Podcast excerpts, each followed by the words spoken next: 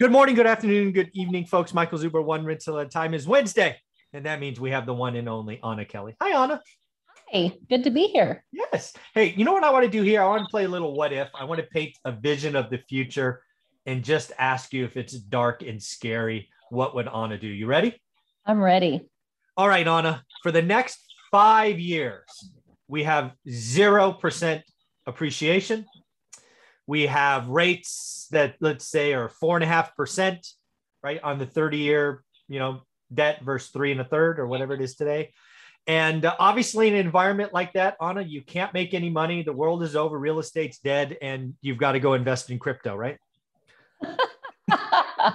That's funny. I made her world, laugh. That was good. In a world like that, I'm still buying real estate all day long. Yeah. Because rates are still extremely low at four and a half. Mm-hmm. Um, and oh, by the way, I don't think that scenario will really happen. Yeah, and the reason is because if rates are going up and I own assets, my assets are going to go up in value too.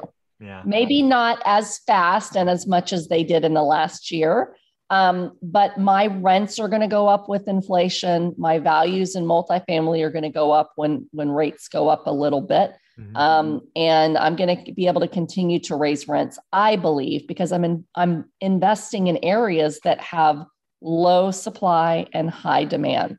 So I'm really not worried. I'm not doom and gloom. Mm-hmm. Um, and you know what? Even if I couldn't raise rents and my values didn't go up, I don't buy for major appreciation. Right. I want appreciation and I'm going to force appreciation with multis, but I'm buying deals that actually cash flow today. And if they cash flow today, they'll keep cash flowing tomorrow. Yeah, one of the things that I wanted to be clear here when I was thinking zero percent, you know, four and a half, even six percent. I don't care what the interest rates are. I actually would welcome uh, zero percent appreciation for five years for a couple of reasons.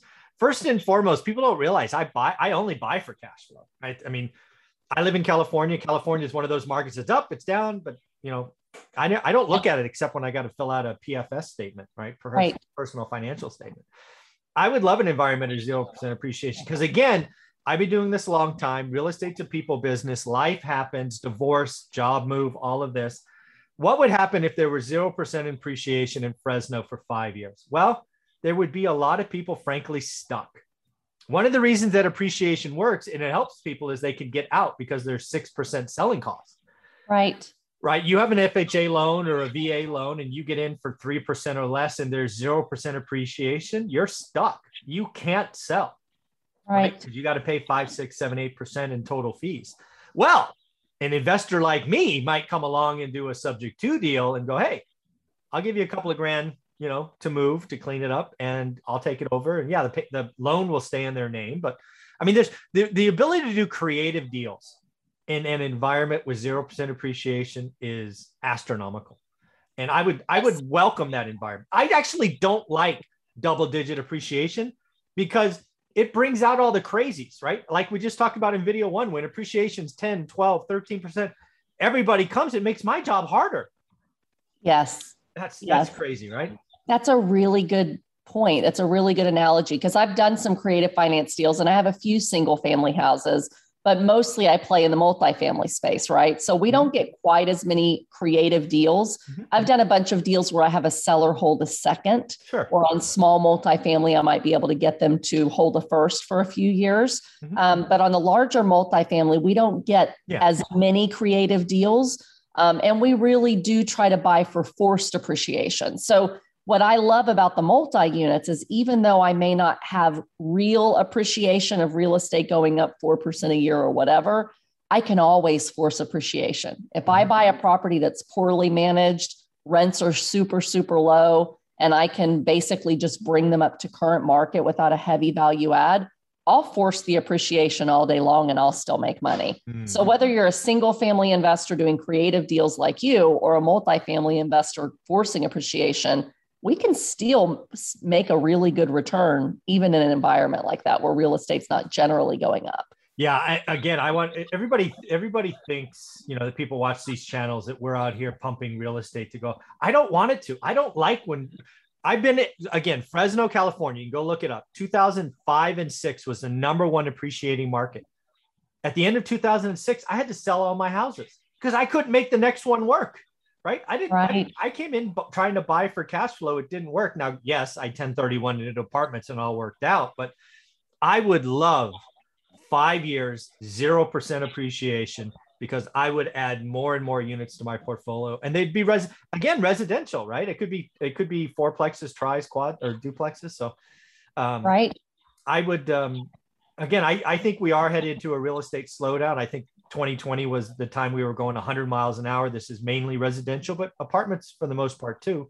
We're going to go 50 and then 30 and then 20. So uh, I would welcome a, a slowdown for sure. Yeah.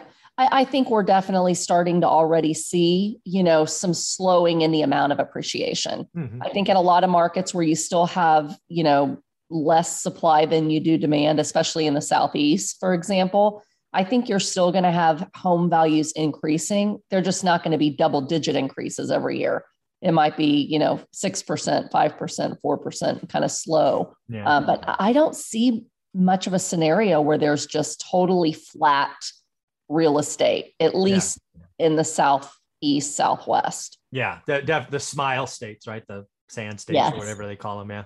No, yeah. I totally agree. I don't see it, but I just wanted to put it out there. Right? If it happened, I would actually be more excited about a flat five years than another year at 12% because it's hard.